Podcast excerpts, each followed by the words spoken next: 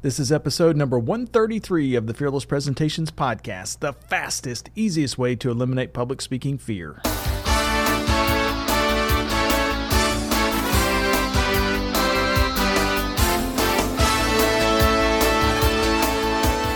Want to absolutely eliminate public speaking fear?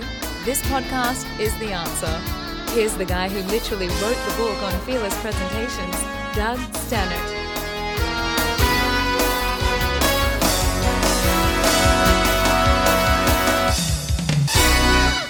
Everybody, welcome to the Fearless Presentations Podcast. I'm Doug Staneart, CEO of the Leaders Institute, and this is the podcast that helps people just like you become a fearless and professional speaker and presenter. This is episode number 133, 133 episodes. Wow. And on this episode, I'm going to talk about how to deliver presentations that are that are created by somebody else. Well, and just to kind of give you a little background, pre COVID 19, these were presentations where maybe your boss or somebody from the marketing department would create a slideshow for you and say, Here, go deliver this. And those were, were kind of hard. However, what's happening more often today is that we're giving a slideshow for a Zoom meeting and, and, um, and the same thing is kind of happening. The the slideshow is coming from somebody other than us, and sometimes it's a matter of you know we're we're creating our slideshow before we've actually created our speech and that can c- cause a challenge as well so if any of those things are happening to you then the tips that I cover on this session will be very helpful. The podcast is brought to you by Fearless Presentations and fearlesspresentations.com. So, for those of you who are kind of new to the podcast, Fearless Presentations is a website that is really specifically designed to help people reduce public speaking fear and become more poised and and professional when they when they speak. And we do this through uh, a number of different genres of presentation training. Obviously the podcast is one of those genre, genres. Um, however we also have dozens of mini courses and online courses to to help people reduce that public speaking nervousness and, and become a better speaker now, recently, one of the things that we've done is we've made a big move to where we're offering all of our mini courses, all of our online courses on, on a membership basis. So instead of what we've done in the past, where uh, folks would purchase a single mini course and they would pay a separate fee for each one of those additional mini courses, And um, now what you do is you pay a small uh, monthly access fee and you get access to every single one of them. So since it's a monthly fee, if you if you want to binge all of the sessions in a 30 day period, you can just cancel the membership after the first month, and you got everything that we that we offer in a, a for a very small fee. Um, however, just so you know, we're we're putting out new sessions every single week. So every week there's you know there's additional hours of of training that you can get. And the membership has it's just got a tremendous value. So um, you also get a huge discount by the way if you purchase the annual membership. I think if i if i remember the math it comes out to be like right around $30 a month annual if you purchase the annual uh, if you purchase the membership annually anyway. So to access all of the sessions go to fearlesspresentations.com online dash presentation dash courses. Um, that's fearlesspresentations.com online dash presentation dash courses. Um you if you you can actually get there from the from the homepage as well. So you just go to fearlesspresentations.com at the top of the toolbar where you see um, the information about the public speaking training um, if you if you hit that drop down list it'll pull up the online courses. And just click once you're on that page just click the become a member link. Uh, by the way the, this membership is absolutely the best most economical way to become a fearless speaker all right, so let's get on with today's podcast. Hey, so my topic today is how to deliver a PowerPoint slideshow or a PowerPoint presentation that's designed by somebody else.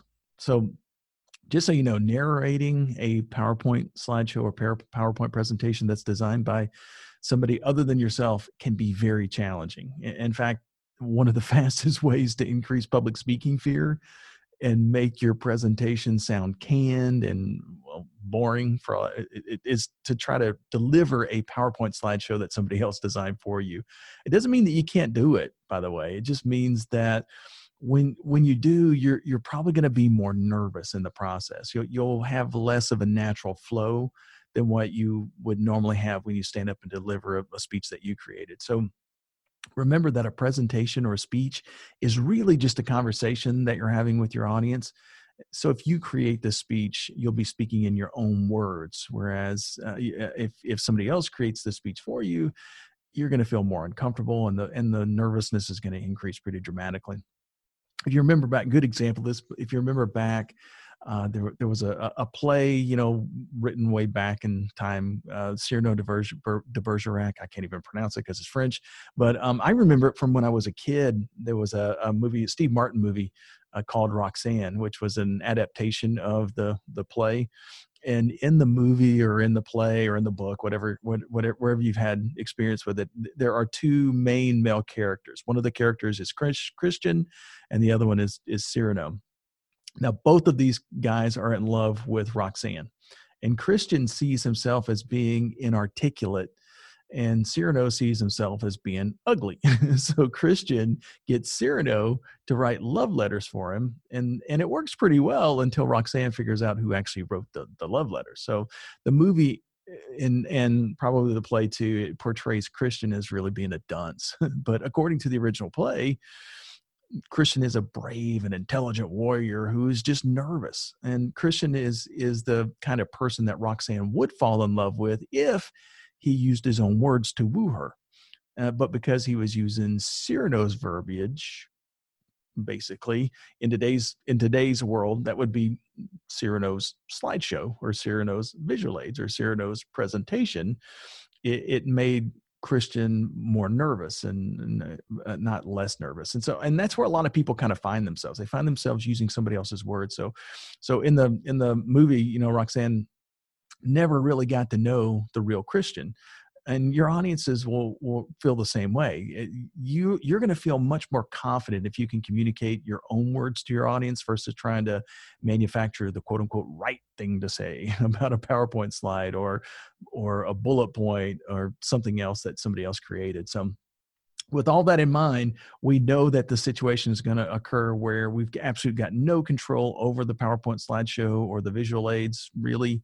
And you know, for instance, if if you're a, a sales associate and your company requires you to use a standardized PowerPoint presentation when you speak to a customer, or if or if um, someone calls in sick and you have to fill in for them last minute in a presentation, then basically the tips that we're going to cover today can can really help out tremendously. So when uh, when you're presenting slideshows made by other people, one of the things that you can do is you can add your own personal experiences to the pre-created PowerPoint slideshow. So basically, you just use stories to make a point in the presentation. the The main thing that sets one presenter apart from another is the personal example or the stories that the presenter tells during the presentation. And so you can easily make a, a power presentation, PowerPoint presentation your own just by inserting stories and examples from your own personal experience. So, for example, let's assume that your bullet point is sales decreased by 10% last year. I mean, if you can just recall a single example or single incident of one thing that happened during that quarter that will add some clarity to it, it will add some clarity to basically what you're telling the audience. So an example might be um, you know something like you know a couple years ago when i was a, a sales rep i remember days that as soon as i would set the receiver down another new un- incoming call would be would already be automatically routed to me. Um, the guys who are on duty now though are averaging 10 to 15 minutes between each call. And at first we thought that the sales reps were were wasting time between sales calls. But even though uh, but we in fact we even thought about downsizing the, the sales team. However because each salesperson is was able to follow up better with each incoming lead their closing ratios have increased 250% so that 10% decrease in in sales is coming from less than half the number of incoming leads that we were receiving in the boom right so basically, that story or that example adds clarity to what the bullet point is is telling us. Right, the the bullet point in and of itself just says, "Hey, we decreased." 10% but it doesn't say why it doesn't say what we've done to try to fix it so the the story or the example adds more clarity to it without the personal story it looks like the sales team is failing. but in reality, the sales team might be doing a tremendous job with the resources that they have. Uh, by the way, this is the technique that our fearless presentations instructors use when they're out teaching our, our classes to our clients. you know we we, we all use the same slideshow i use the same slideshow as every one of the instructors that teach our classes do but our classes are all fairly unique you know like for instance toby is our instructor in florida his background is in comedy improv so when he teaches his classes he's inserting those funny stories and examples throughout the classes. I mean the whole whole class is a is, is a riot. Liam is our instructor in south texas and he started his career as an engineer.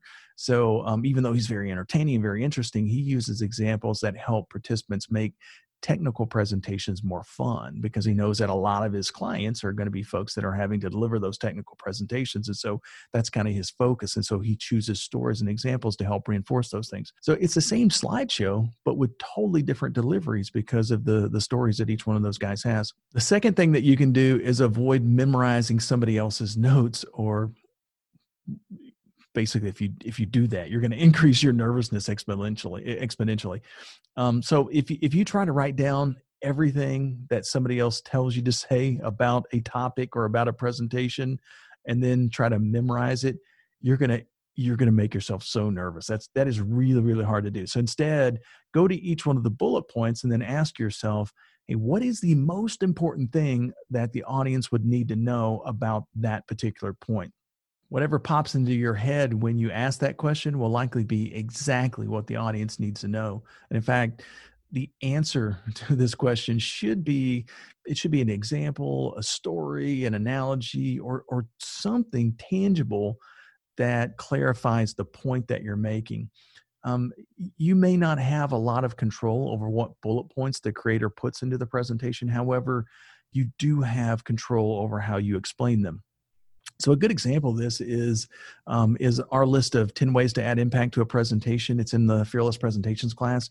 Uh, it, we we use this as an example, by the way, of how to deliver a presentation with lots of bullet points. So if you've if you've been listening to the Fearless Presentations podcast or done any of our programs over the years, uh, one of the things that we tend to try to coach people to do is to do just a few concepts, a few bullet points per sitting or per presentation and you typically get a whole lot better result. Well one of the things that we will we will do though is we know that that's in many situations that our presenters are going to our, our clients are going to find themselves in they're going to have to deliver a bunch of bullet points and so we show them a, a good way to do it. And so the technique that we use here is where um, we give kind of a a, corollary example or corollary explanation of every single one of the concepts, and we go back and cover a few of them in a little bit more detail. And each one of our instructors uh, you know they're using their own experience they're using their own stories they're using their own examples to to kind of clarify each point. So like for instance um, one of these concepts is to add more audience participation into your presentations. It's a way to add some make your presentations more fun and interesting and interactive so when I deliver this point, I like to give the class a few tips on how to elicit audience participation much better because that was what I struggled with when I was first starting out. How do you get people to respond to you? How do you get people to interact with you more effectively? However, our instructor in Dallas, Amy, she's really good at making meetings more energetic and enthusiastic. So when she teaches this class, she focuses, eh, when she teaches that bullet point anyway, she focuses more on how to get the audience to want to participate, to make the, making the presentation more fun and interesting makes people want to participate. So again, we're both using the same slideshow, but we aren't just memorizing a bunch of boring talking points. Instead, we're focusing on what what would be most helpful for each of our audience members. So the third thing that you may want to realize about delivering a slideshow or delivering a presentation that somebody else has designed for you is that you may not need to cover every single point that's in the slideshow. For instance, when other people write a PowerPoint presentation for you, they will often insert way too much data into each slide. So as a result, it can be very challenging to speak to every single bullet point. Just realize that as the presenter, you are in control of what you say. Um, I, I, I, give you a good example. I had, I had a client once whose executives decided to create one all-encompassing slideshow for any sales rep that that any sales rep could use in any type of situation and they finished with a PowerPoint deck that had over 120 different slides in it. Now, there is no way that any presenter could deliver that much data in a single sales call. So, what my client did was to print out the entire deck and then she took it to an office supply store and put a cover on it and she gave out that bound document to all of her clients as a, as a reference. Then, when she delivered the PowerPoint slideshow, she handpicked the slides that were most appropriate to each one of the clients at the time she presented. And as a result, she didn't bore any of them. So she got creative with the way that she delivered her presentation and was able to abide by what the company was requiring of her, but make it more beneficial to the folks who were actually in her audience. So sometimes you might have to get a little creative creative in in your delivery but um, it can it can be very helpful if you do. So the main thing that you want to get from this session is that yeah delivering a slideshow that somebody else created is more challenging but it's not impossible. You can narrate a, a powerpoint slideshow that somebody else created for you. Uh, it, it, it's going to be more challenging obviously but but you can do it you just have to make sure that the the power that the PowerPoint kind of becomes your own by inserting your own personal stories and experiences. Um, spend more time determining exactly what is most important to the audience, and then also feel free to count, cut out some of the bullets if your presentation gets too data heavy. So if you follow these simple tips, you'll be a more charismatic and articulate um, presenter when you narrate somebody else's PowerPoint slideshow. Thanks a lot for being a part of the Fearless Presentations podcast. We'll see you next week.